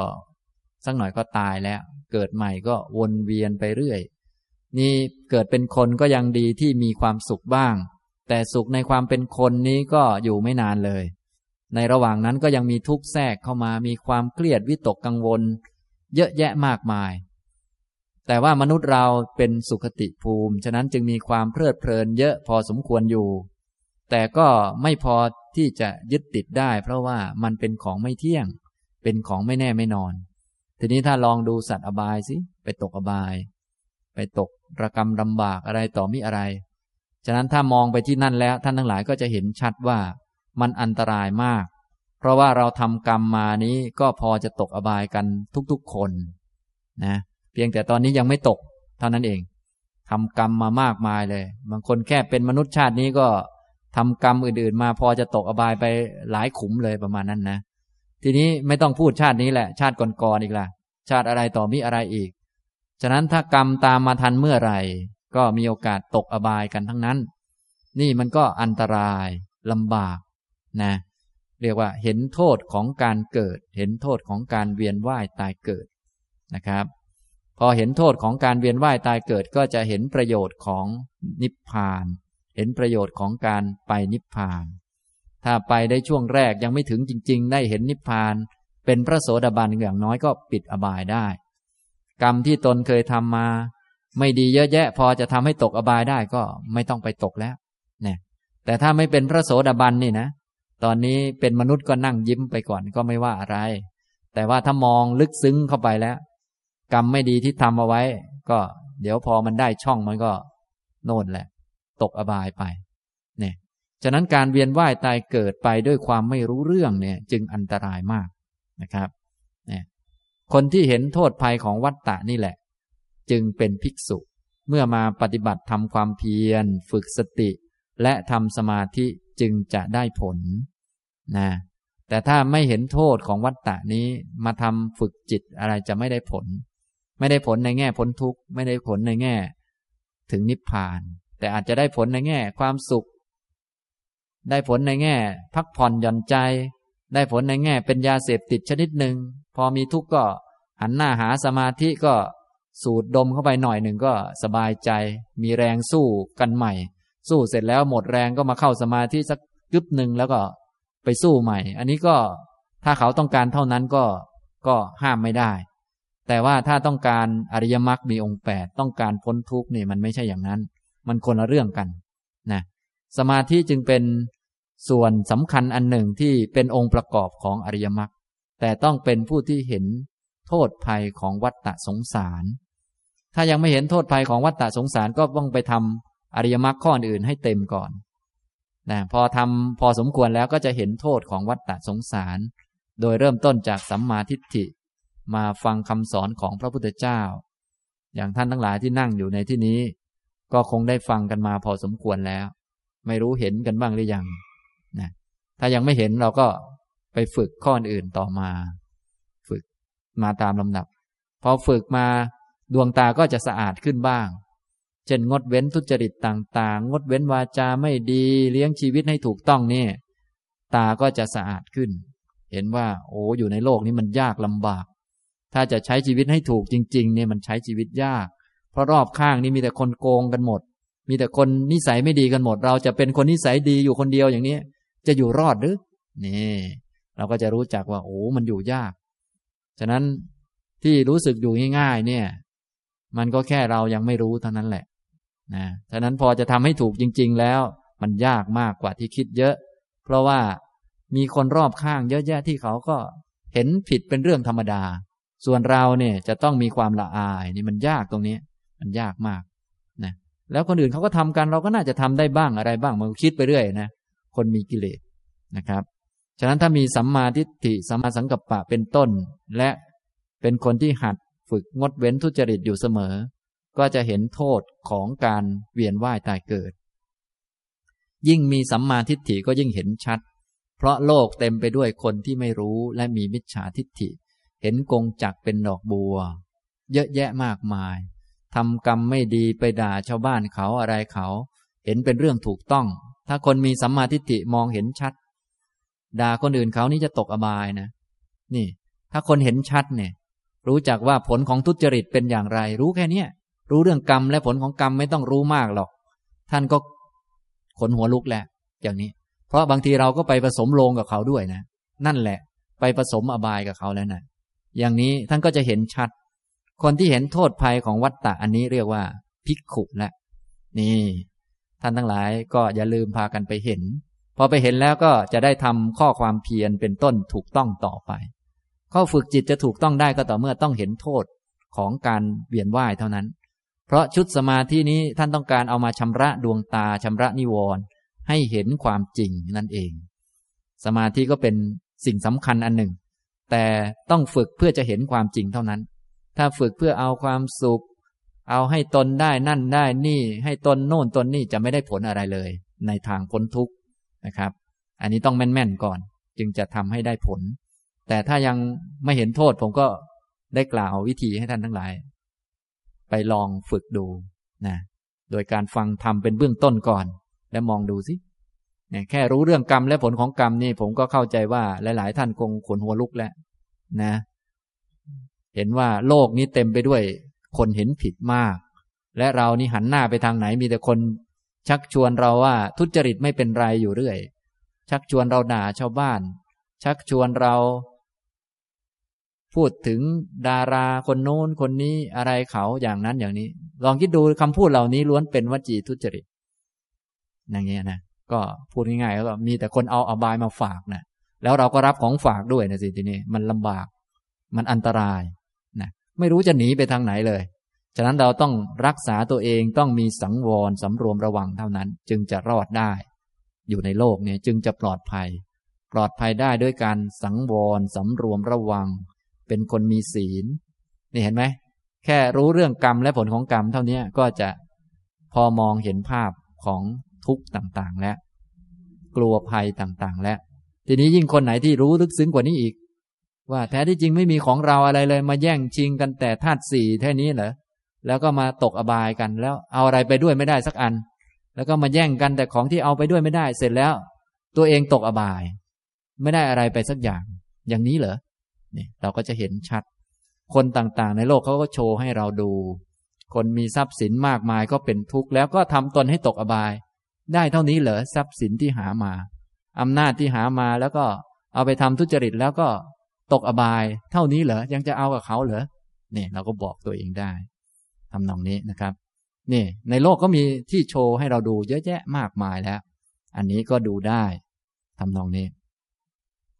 พอเป็นอย่างนี้ก็จะทำให้เป็นภิกขุได้ เนี่ย นี้ความหมายของคำว่า ภิกษุในธรรมวินัยนี้ เป็นผู้ที่เห็นโทษภัยของวัตตะ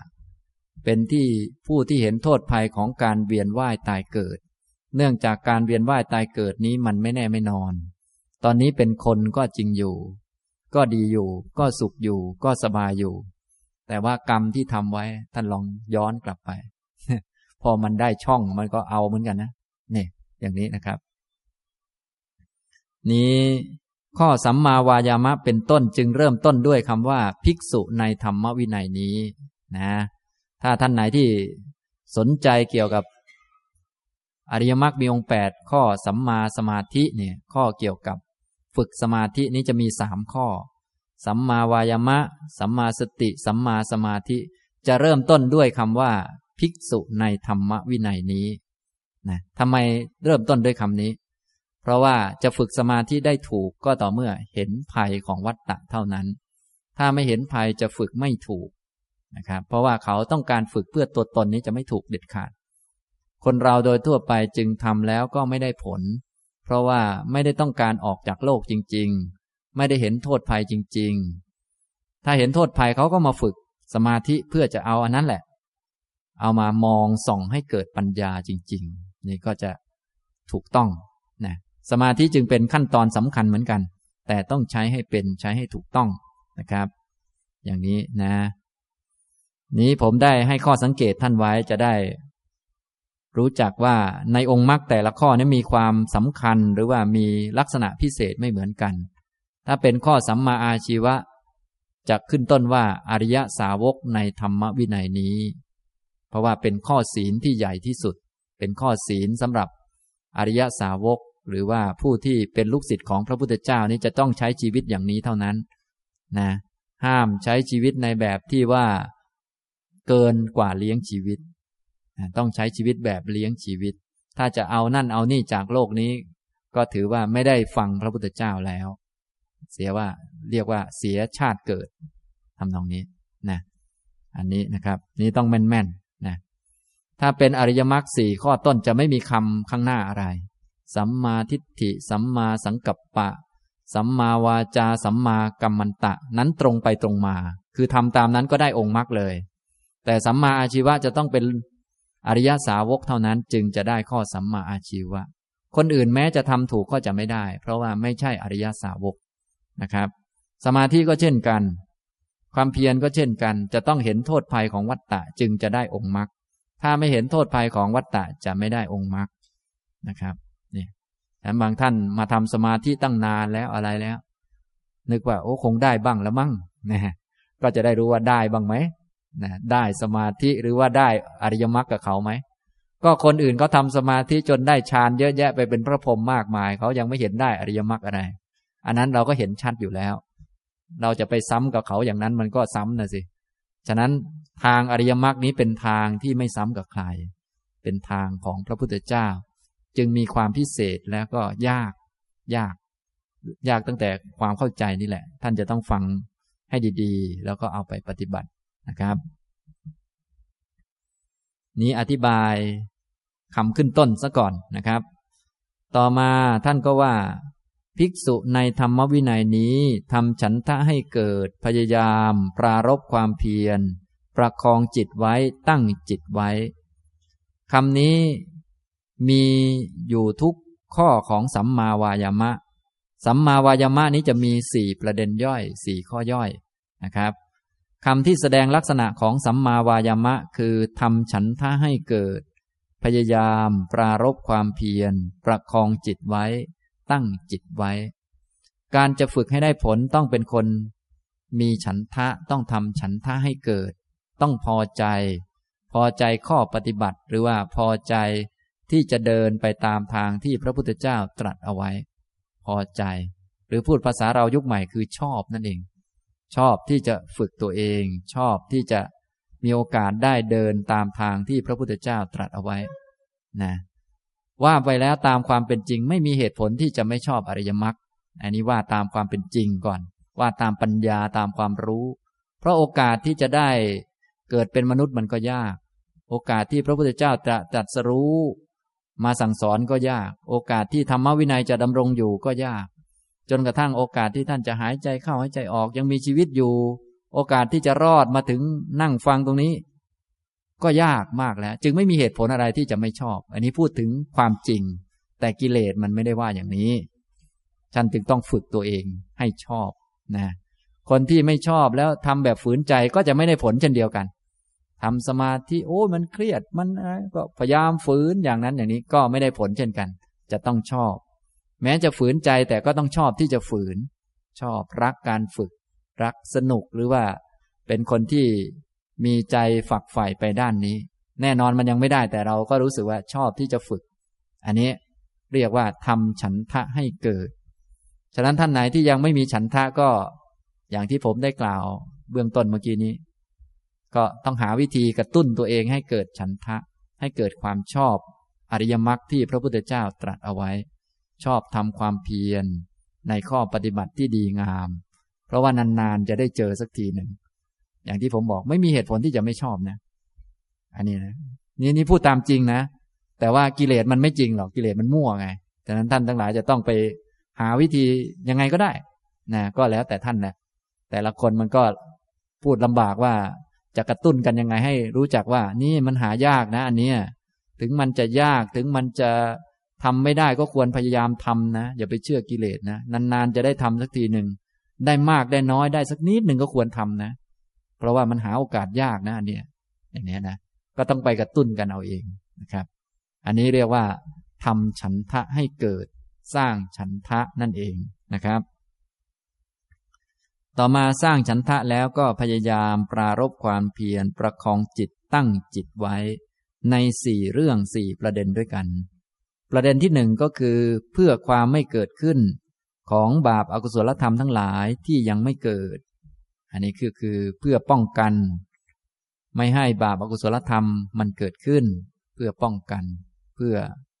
ความไม่เกิดขึ้นของบาปอากุศลธรรมทั้งหลายที่ยังไม่เกิด มันยังไม่เกิดตอนนี้เราก็ทำความเพียรไว้ป้องกัน วิธีป้องกันที่ดีก็คือมีความสำรวมสังวร อย่าเอาตาไปสอดสายจับผิดชาวบ้านเขา เดี๋ยวกิเลสมันจะมา อย่าทำเป็นหูดี เดี๋ยวกิเลสมันจะเข้ามา อย่าทำเป็นรู้ดี รู้ไม่ค่อยดีซะบ้างนะ เรื่องไม่จำเป็นนะอันนี้ถ้าทำทำเป็นรู้ดีรู้นั่น ฉันรู้เรื่องโน้นนี่เดี๋ยวสักหน่อยมาแล้ว ทั้งมานะ ทั้งทิฏฐิทั้งอะไรต่อมีอะไร ดีไม่ดีไปเถียงชาวบ้านเขาอีก มีคนรู้ดีหลายคนต่อยกับเขาอีก นั่นมันเป็นอย่างนี้แหละ นะฉะนั้นต้องระวังระวังไว้กิเลสไม่มีอย่าไปหามา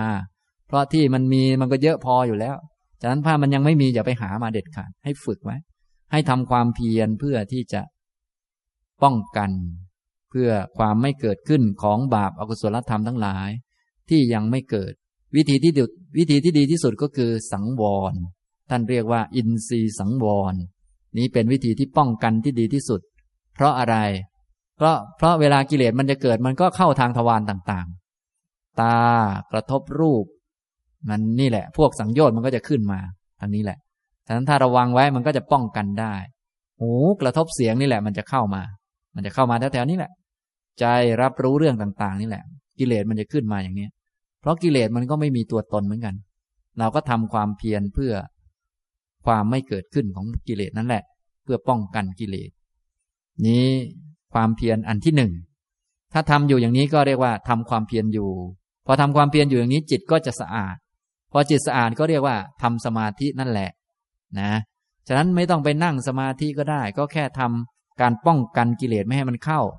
พอป้องกันกิเลสไม่ให้เข้าสักพักหนึ่งนาน พอสมควร จิตสะอาดมันก็ฟอกจิตแล้ว จิตก็เป็นสมาธิแล้ว อย่างนี้ เท่านั้นแหละ นะ อย่างนี้เหมือนกับท่านมานั่งฟังธรรม ท่านก็พยายามฟังด้วยความตั้งใจ อย่าให้ความเบื่อมันเข้ามา อย่าให้ความง่วงมันเข้ามา เพราะว่ามันจะเข้ามาเวลาที่ท่านเผลอ เวลาที่ท่านปล่อยจิตเลื่อนลอยไป ไม่สนใจแป๊บเดียวเท่านั้นแหละมันง่วงแหละ ถ้าเราหัดว่าอ่าฉันไม่ให้แกมาแล้ว ฉันจะตั้งใจฟังหาวิธี อย่างนั้นอย่างนี้หาวิธีขีดจดบ้างอะไรบ้าง หรืออะไรต่างๆไป อย่างนี้พอฟังไปสักพักหนึ่งจิตมันอยู่กับธรรมะกิเลสไม่เข้ามามันก็เป็นสมาธิแล้ว เนี่ย ก็ชุดสัมมาวายามะเป็นต้นนี้เป็นชุดสมาธิ เป็นชุดฟอกจิตนั่นเองทำให้มันหมดนิวรณ์พอมันหมดนิวรณ์ตามันก็ดี ตาดีก็มองเห็นความจริงได้ อย่างนี้นะครับ นี้ประเด็นที่หนึ่งประเด็นที่สองท่านก็ว่า ภิกษุในธรรมวินัยนี้ทำฉันทะให้เกิดพยายาม ปรารบความเพียร ประคองจิตไว้ ตั้งจิตไว้ เพื่อละบาปอากุศลธรรมทั้งหลายที่เกิดขึ้นแล้ว อันที่สองก็ ให้สนุกสนานหรือว่าชอบ มีฉันทะในการละบาปอากุศลธรรมทั้งหลายที่มันเกิด บาปอากุศลธรรมทั้งหลาย มันต้องมีช่องให้มันเกิดอยู่แล้วเป็นเรื่องธรรมดา เพราะว่าเรายังไม่ได้เป็นพระอรหันต์สติยังไม่เต็มที่ไม่บริบูรณ์ ทีนี้สติยังไม่บริบูรณ์มันก็คู่กับความหลง คู่กับฝ่ายกิเลส เมื่อใดที่ขาดสติหลงลืมกิเลสก็เกิดขึ้น ทีนี้เอาละมันเกิดขึ้นเราก็ถือโอกาสทำความเพียรเลย คือทำความเพียรเพื่อละมัน ความเพียรก็จะได้เติบโตขึ้น ถ้ามันไม่เกิดเราก็ถือโอกาสป้องกันมันเลย ความเพียรก็โตขึ้น อย่างนี้ว่าไปแล้วก็ทำความเพียรได้ตลอดนะ ความเพียรเวลาที่มีกิเลสเกิดขึ้น เช่นง่วงนอนเกิดขึ้น ราคะเกิดขึ้น จะฝึกอย่างไรให้มันหมดไป มีโทสะ ไม่ชอบคนนี้มีพยาบาทคนนี้เกิดขึ้น จะทำอย่างไรเพื่อที่จะละมันนะเราไม่เครียดกับมันหรอก แต่เราเอามันมาฝึก ฝึกทำความเพียรเพื่อละ บาปอากุศลธรรมทั้งหลายที่เกิดขึ้นแล้ว โดยเฉพาะความคิดที่ไม่ดีต่างๆ กามวิตก พยาบาทวิตก วิหิงสาวิตกนี่เยอะแยะเหลือเกินนะลองฝึกดูนะครับ เวลาที่ถ้าพูดแบบกรรมฐาน อันนี้พูดแบบตรงตัวแบบกรรมฐานสักนิดหนึ่งก็ว่าเวลาที่มีราคะเกิดขึ้นเป็นกามวิตก ก็ให้เจริญอสุภะอย่างนี้เป็นต้นเนี่ยอันนี้เราก็ทำความเพียร หน้าที่ของเราคือเวลากิเลสเกิดขึ้น เราก็อย่าไปจมอยู่กับมันทำความเพียรเพื่อละกิเลสเกิดก็ทำความเพียรได้ กิเลสไม่เกิดก็ทำความเพียรได้ กิเลสไม่เกิดก็ทำความเพียรเพื่อป้องกันมัน อย่าให้มันเข้ามาอีก ให้มัน ถ้ามันเกิดก็ทำความเพียรเพื่อละมัน ส่วนจะละได้ไม่ได้อีกเรื่องหนึ่ง หน้าที่ของเราคือทำฉันท่าให้เกิดพยายามปรารบความเพียรประคองจิตตั้งจิตไว้ นะ อย่างนี้นะครับ มันไม่เกิด เราก็เพียรเพื่อป้องกัน ก็ได้ความเพียรมันเกิดเราก็เพียรเพื่อละก็ได้ความเพียรที่เราต้องการคือความเพียรสิ่งที่ต้องทำให้เกิดขึ้นคืออริยมรรค ถามว่าแล้วเราพยายามละกิเลสแล้วจะละกิเลสได้ไหมมันละไม่ได้ เพราะกิเลสจะละได้เมื่ออริยมรรคมันเต็มที่ ตอนนี้เรากำลังทำให้ความเพียรมันโต ความเพียรนี้เป็นหนึ่งในแปดฉะนั้นทำความเพียรนี้ละกิเลสไม่ได้ อันนี้เป็นเรื่องธรรมดา จะละกิเลสได้เมื่อมีอริยมรรคครบ ความเพียรเป็นส่วนหนึ่ง ทีนี้บางคนไม่เข้าใจโอ้ผมเพียรแล้วละกิเลสไม่ได้ทำยังไงดี อย่างนั้นอย่างนี้ ก็เพียรแล้วละไม่ได้มันถูกแล้วไม่เป็นไร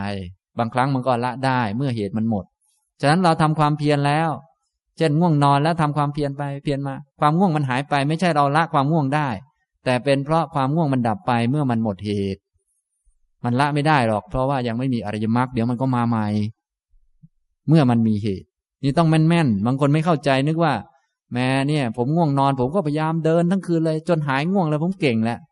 นี่โง่ ไม่ใช่เก่งแล้ว เขานึกว่าทำความเพียรอย่างเดียวจะละความง่วงได้ มันละได้ที่ไหนล่ะ ที่จะละกิเลสได้ต้องอริยมรรคเท่านั้น ความเพียรเป็นแค่หนึ่งในแปดทำความเพียรเพื่อให้ความเพียรมันเจริญเท่านั้น ฉะนั้นบางคนไม่เข้าใจตรงนี้ก็เข้าใจผิด นึกว่าทำความเพียรไปอะมันหาย มันหายเพราะมันหมดเหตุ ไม่ใช่หายเพราะมันหมด หายเพราะมันหมดเหตุมันก็ดับไป พอมันมีเหตุมันก็มาใหม่อยู่ดีแหละ จนกว่าจะมีอริยมรรคนั่นแหละ มันจึงละได้เด็ดขาดอย่างนี้นะครับ พอเข้าใจไหมครับอย่างนี้นี่ต้องมันแม่นนะ หลาย ๆ ท่านก็ชอบทำผิดแล้วก็เข้าใจผิดนึกว่า เอาละฉันทำความเพียรแล้วมันก็หายไป โอ้ยดีดีพอมาใหม่อะเซ็งอีกแล้ว อย่างนี้นะ อันนี้ต้องแม่นๆนะครับ ที่จะละกิเลสได้เด็ดขาดจริง ๆ คืออริยมรรคมีองค์แปดเนี่ยเห็นไหมหมวดนี้จึงเป็นหมวดสุดท้าย นะครับ ส่วนสตินี้ก็เป็นส่วนหนึ่ง มีสติดีก็ละกิเลสไม่ได้ สมาธิก็เป็นส่วนหนึ่ง มีสมาธิดีก็ละกิเลสไม่ได้ ความเพียรก็เป็นส่วนหนึ่ง มีความเพียรดีก็ละกิเลสไม่ได้ ฉะนั้นเวลากิเลสมันหายไปไม่ใช่ละกิเลสได้ แต่เป็นเพราะกิเลสมันหมดเหตุมันก็ดับของมัน อย่างนี้พอเข้าใจไหมครับ แต่หน้าที่ของท่านต้องทำความเพียรถูกต้องแล้วทำความเพียรเพื่อให้ความเพียรมันเจริญ และความเพียรนี้เป็นหนึ่งในแปดฉะนั้นหนึ่งในแปดมันจเจริญก็ดีสิ จะได้เอาไปรวมกับคนอื่นเขา อย่างนี้นะ นี่ต้องแม่นๆอย่างนี้นะ อย่าลืมหน้าที่ของตัวเอง หน้าที่ของเราคือเจริญความเพียรทำความเพียรให้มันมีขึ้นนะ ความเพียรจะมีขึ้นได้โดยการป้องกันกิเลส โดยการละกิเลส แต่ไม่ใช่ละกิเลส แต่ว่าการละกิเลสจะทำให้ความเพียรเกิดขึ้น อย่างนี้ พอเข้าใจไหมครับเนี่ย อย่างนี้เรียกว่าทำด้วยความรู้ ความเพียรนี่มันโตขึ้นมันก็จะไปรวมกับอีกเจ็ดองค์ที่เหลือ นั่นแหละจะทำให้ละกิเลสได้จริง เผากิเลสได้นะครับ ต่อไปข้อที่สามท่านก็ว่า ภิกษุในธรรมวินัยนี้ทำฉันทะให้เกิด พยายาม ปรารบความเพียร ประคองจิตไว้ ตั้งจิตไว้ พื่อความเกิดขึ้นของกุศลธรรมทั้งหลายที่ยังไม่เกิด นี่ก็ข้อที่สามเกี่ยวกับกุศลที่ยังไม่เกิด ก็เพียร เพียรทำให้กุศลมันเกิด เพียรฝึกเพียรหัด ส่วนกุศลจะเกิดหรือไม่เกิดนั้นเรื่องของมัน เราก็ทำความเพียรให้มันเกิด การทำความเพียรให้มันเกิดนี้ก็ได้ความเพียรแล้ว ได้ความเพียร อาศัยปรารบหรือว่า อาศัยกุศลที่ยังไม่เกิดนี่มาทำความเพียรให้มันเกิด เนื่องจากกุศลมันเป็นสังขาร ต้องทำเหตุทำปัจจัย มันจึงเกิดขึ้น การที่เรามาขยันทำความเพียรทำเหตุปัจจัยให้กุศลเกิดขึ้น นี้ก็เป็นสัมมาวายามะ ต่อไปข้อที่สี่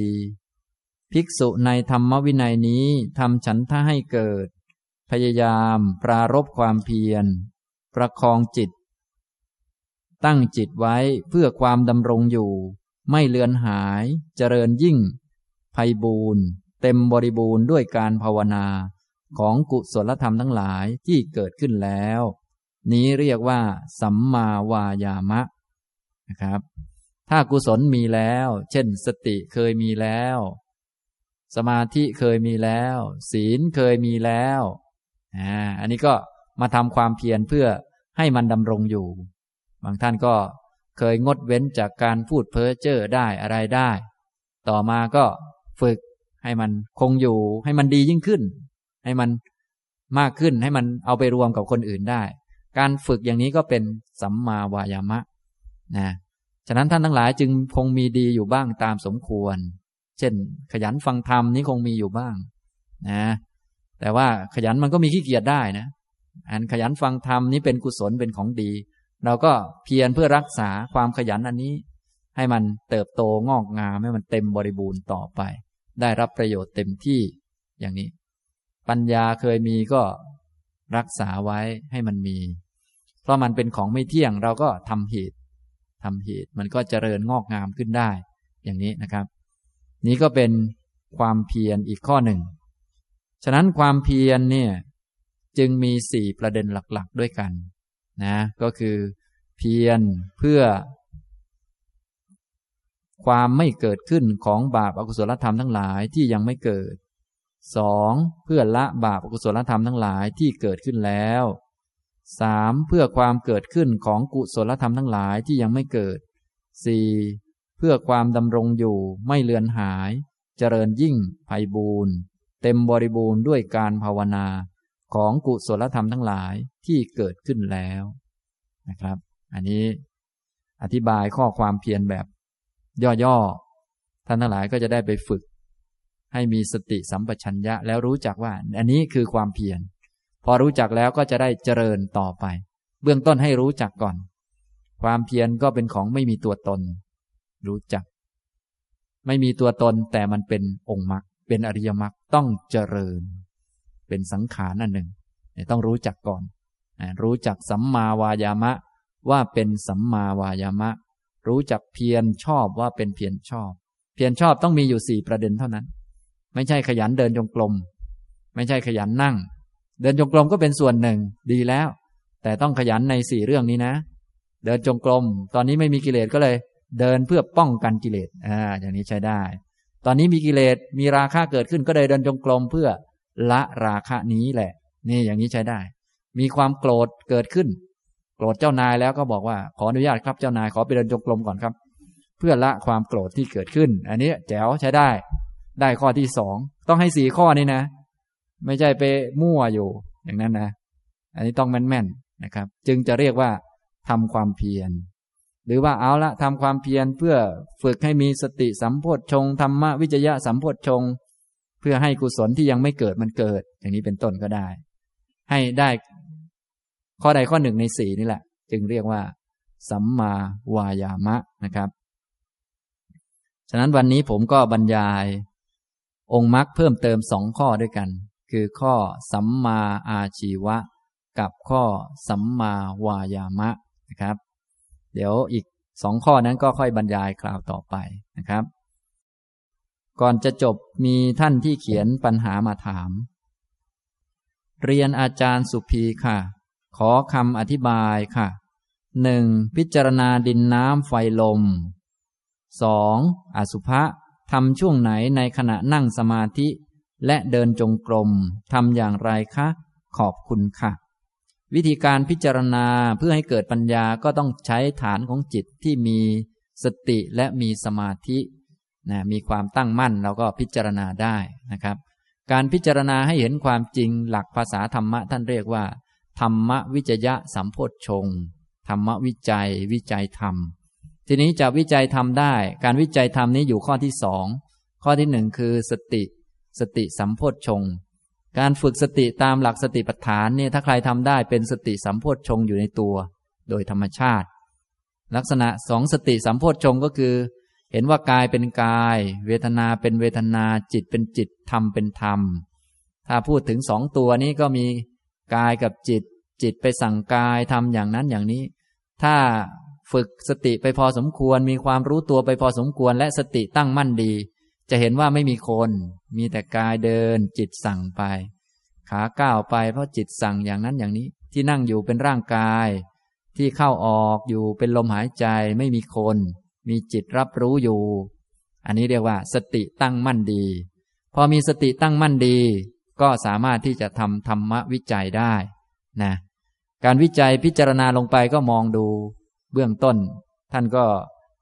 กล่าวถึงการพิจารณาร่างกาย ก็กายเนี่ยกาย กายนี้ก็เป็นส่วนประกอบของธาตุสี่ดินน้ำไฟลม ส่วนที่เป็นดินก็เป็นของแข็งของกระด้าง จับจับดูเนี่ย ถ้าไม่มีสมาธิมันก็จะมองเป็นแขน พอมีสมาธิก็ไม่เป็นแขนนั่นเป็นก้อนๆเป็นแท่งๆอยู่ ก้อนนี้เวลาจับดูก็มีส่วนที่แข็งนุ่มๆนี้เป็นธาตุดินนะมีความอบอุ่นอยู่ ไม่เหมือนกับน้ำกับอะไรต่อมีอะไร มีความอบอุ่นก็เป็นไฟ สามารถเคลื่อนที่เคลื่อนไหวดึกดักไปมาได้ก็เป็นลมนะ และส่วนที่เชื่อมโยงเอิบอาบไหลซึมอยู่ในนี้ก็เป็นน้ำ ดินน้ำไฟลม นี่ก็ธาตุสี่แต่อาจจะไม่พิจารณาครบทุกธาตุก็ได้ มองดูธาตุใดธาตุหนึ่งไปก่อน ที่ชัดเจนก่อน อย่างนี้ก็ได้ทำตอนที่มีสติสัมปชัญญะดี มีสมาธิดี อย่างไรเรียกว่าดี ตอนที่รู้สึกว่าไม่มีคนนั่นแหละ มันดี มันถูกนั่นเองนะครับ และอสุภะก็คล้ายกันก็มองดูเข้ามาในร่างกายนี้ แต่ที่จริงสติเล็กน้อยก็สามารถมองอสุภะได้ ไม่ต้องถึงกับเยอะนักก็ได้นะแต่ถ้าจะมองเป็นธาตุนี้ต้องสติเยอะหน่อย สมาธิดีหน่อย จึงจะมองโดยความเป็นธาตุแต่ถ้าอสุภะมีสตินิดหน่อยก็มองได้แล้ว แค่มีสตินิดหน่อย พวกท่านตั้งสติขึ้นมา หายใจเฮือกห้าขึ้นมาให้มีสติ เสร็จแล้วก็ โอ้ร่างกายนี้ประกอบไปด้วย ผมขนเล็บฟันหนังหนังฟันเล็บขนผม ท่องกลับไปกลับมา เดี๋ยวมันก็ เห็นเองว่า สวยไหมเนี่ย หรือบางคนจะท่องไปท่องมายังจะสวยอยู่อีก คงไม่มีหรอกนะ ก็น้อมใจของเราเข้ามาที่นี่นะโอ้นี่เหรอหนังนี่เหรอเนี่ย อย่างนี้ อันนี้ใช้สติไม่เยอะนักก็ทำได้แล้ว ฉะนั้นอสุภะนี้ทำง่ายกว่าทำง่าย ท่านแค่มองดู ถ้าบางคนมองไม่เห็นเลยก็ไปเข้าห้องน้ำแล้วก็ถ่ายอุจจาระออกมาแล้วก็ส่องดูสักนิดหนึ่ง นั่นแหละคือของที่อยู่ข้างในร่างกายเรานั้น เนี่ยก็มองดู ใครเห็นสวยกว่าเกินคนแล้วงานเนี้ยนั่นแหละเรียกว่าอสุภะไม่ต้องสมาธิเยอะอะไรหรอกแค่ นั่งถ่ายอุจจาระได้ก็ทำได้แล้วอสุภะนะให้รู้จักพิจารณาสักนิดหนึ่งเท่านั้นแหละนะเขาพอเห็นแล้วก็น้อมเข้ามาสู่ตัวเองว่าเนี่ย อันที่ออกมาเนี่ยมันก็คืออยู่ในนี้แหละ อย่างนี้ หรือเห็นอาหารคนอื่นเขากินลงไปแล้วก็มอง นั่นแหละไอ้ขาไก่นั่นแหละเข้าไปในท้องนั่นแหละอย่างนี้เป็นต้น อันนี้ก็เรียกว่าอาหารใหม่ อาหารเก่า นี่พอเข้าใจไหมครับ เนี่ยอสุภะอาการสามสิบสองนั่นแหละนะ ไม่จำเป็นต้องทั้งหมดเอาบางส่วนก็พอ เนี่ยอสุภะให้มีสตินิดหน่อยก็ทำได้แล้ว ส่วนธาตุนี้ต้องสติเยอะหน่อย ให้มองแยก ทะลุกายเป็นส่วนประกอบของดินน้ำไฟลมนะครับ อย่างนี้ การพิจารณาธรรมะนั้นเรียกว่าธรรมวิจัยทำหลังจากที่มีสติ ตามหลักโพชฌงนะ สติสัมโพชฌงธรรมวิจยะสัมโพชฌงทำบ่อยๆ ก็จะเกิดปราโมทปีติขึ้นมา อันนั้นเป็นวิริยะสัมโพชฌงคือทำบ่อยๆ ปีติสัมโพชฌงก็คือปีติที่เกิดขึ้นถ้าทำถูกต้องนะครับ อย่างนี้ นี่ก็จะเป็นเหตุเป็นปัจจัยให้ได้ หลักธรรมเพื่อการตรัสรู้นะครับ เอาละบรรยายและตอบปัญหาก็พอสมควรนะครับ ต่อไปให้ทุกท่านตั้งใจ ตั้งใจ นั่งตัวให้ตรงทำความรู้ตัวว่ากายนั่งอยู่ กายนั่งนะเวลาเราตั้งกายให้ตรงมีความตั้งใจ ก็จะรู้สึกถึงกายที่นั่งอยู่ ถ้ายังไม่รู้สึก บางท่านอาจจะไม่เข้าใจความรู้สึกหรือสตินี่ ต่างจากความคิดฟุ้งซ่านอย่างไรบ้าง สติจิตที่ประกอบไปด้วยสตินี่มันเป็นความรู้สึกนะ รู้สึกอย่างไร ให้ท่านหลับตาลงก่อน พอหลับตาลงแล้วก็ เอียงคอไปด้านซ้าย และเอียงคอไปด้านขวา ด้านซ้ายและด้านขวา แล้วก็มาตั้งตรงกลาง ถ้าท่านสังเกตดูเมื่อกี้เนี่ย จะเห็นความรู้สึก ยึกไปยึกมา ไอความรู้สึกนั่นคือจิตที่ประกอบไปด้วยสติ ความรู้สึกตัวนะกาย หรือคอมันเคลื่อนยึกไปยึกมานะต่อไปจะให้สังเกตเอาใหม่ให้ตั้งใจ ยืดกายให้ตรง หลับตาลง ต่อไปเอียงคอไปด้านซ้าย สังเกตดูความรู้สึก ความรู้สึกนะคอยังไปด้านซ้ายมันเป็นกายมันไม่รู้หรอก ตัวรู้นั่นคือจิตที่ประกอบไปด้วยสติ สนใจกายอยู่ ต่อไปเอียงคอไปด้านขวา เอียงไปด้านขวาแล้วก็ค้างไว้ ไอความรู้สึกนั่นน่ะคือจิตที่ประกอบไปด้วยสติ คอนี้มันไม่รู้ตัวเอง ตัวรู้คือจิต ต่อไปตั้งคอตรงเนี่ยตัวรู้สึกว่าคอเอียงไปเอียงมาตรง นั้นคือจิตที่ประกอบไปด้วยสติ จิตตัวนี้ที่ประกอบไปด้วยสติอันนี้ ท่านก็เลยเรียกเป็นกรรมฐานว่า กายคตาสติ สติที่รู้กาย คอเคลื่อนไปมา หัวเคลื่อนไปมานี้เป็นส่วนหนึ่งของกาย สติ รู้กาย เรียกว่ากายคตาสติ อย่างนี้นะครับ ทุกส่วนของร่างกายก็เอามาฝึกได้ ถ้ามีความรู้จักนะเนี่ยกายนั่งอยู่ก็รู้ว่านั่งอยู่ ก็จิตก็รับรู้กาย คอตรงก็รู้ว่าตรง อย่างนี้เป็นต้นนะครับ เอาละวันนี้บรรยายมาก็พอสมควรแก่เวลาเท่านี้นะครับ อนุโมทนาทุกท่านครับ